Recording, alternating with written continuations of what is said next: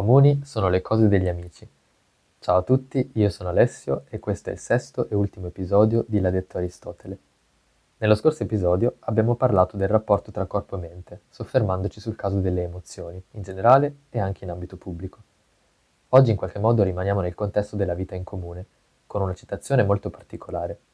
Infatti, comuni sono le cose degli amici è una frase, probabilmente un proverbio, che sottoscrivono sia Aristotele che il suo maestro Platone. Per entrambi ogni comunità politica si fonda sulla concordia tra i cittadini, che è una forma di amicizia. Tuttavia non sono d'accordo su che cosa siano queste cose che gli amici condividono. Vediamo meglio questa divergenza di opinioni. Nella politica, Aristotele si interroga innanzitutto su che cosa sia una comunità e poi su quale sia la miglior forma di vita in comune. Per questo comincia col prendere in esame le costituzioni considerate essere le migliori dai suoi contemporanei o dai suoi predecessori. In questo gruppo rientrano sia le costituzioni in vigore in diverse città-stato greche, sia le costituzioni puramente teoriche, come quella proposta da Platone. La comunità descritta nel suo dialogo più celebre, la Repubblica, si fonda sulla proprietà comune di beni, donne e figli, proprietà comune che mira a incentivare e rafforzare la coesione interna della comunità. Aristotele però pensa che il progetto platonico sia lungi dal descrivere la miglior comunità politica. Anzi, la sua critica fondamentale è che questa forma di condivisione porta non alla coesione, ma piuttosto delle profonde fratture all'interno della comunità. Questo perché da un lato gli esseri umani provano piacere nel possedere dei beni propri, quindi saranno scontenti se privati delle loro proprietà. Dall'altro perché se i membri dell'intera comunità condividono la, prove, la prole e i genitori, si creerà sì un'enorme famiglia, ma i legami familiari all'interno di questa enorme famiglia saranno molto deboli.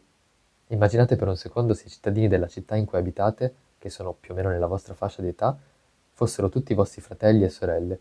Pro- provereste sì una qualche forma di affetto per tutti, ma forse alcuni non li avreste nemmeno mai visti.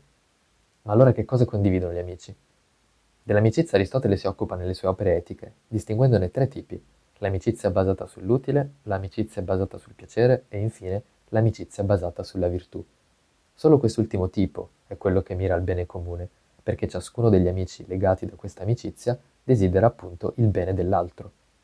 È grazie a questo tipo ben preciso di amicizia che si possono creare delle comunità coese nel perseguire il bene comune. Per questo la teoria politica di Aristotele diverge dalle proposte platoniche. Ogni singolo cittadino deve possedere ed esercitare la virtù morale, ricoprire incarichi pubblici, possedere proprietà privata e prendere parte all'educazione pubblica, perché condivide con gli altri membri della comunità questo bene comune. Con questa citazione si conclude l'ultimo episodio di questa rubrica. Spero di avervi tenuto un po' compagnia in queste settimane e di essere riuscito a condividere con voi qualche piccola curiosità. Se avete voglia condividete anche voi questo podcast. Soprattutto condividete il vostro tempo con i vostri affetti, specialmente in questi ultimi giorni d'estate, perché come ormai sapete, comuni sono le cose degli amici. L'hanno detto altri prima di lui, ma soprattutto l'ha detto Aristotele.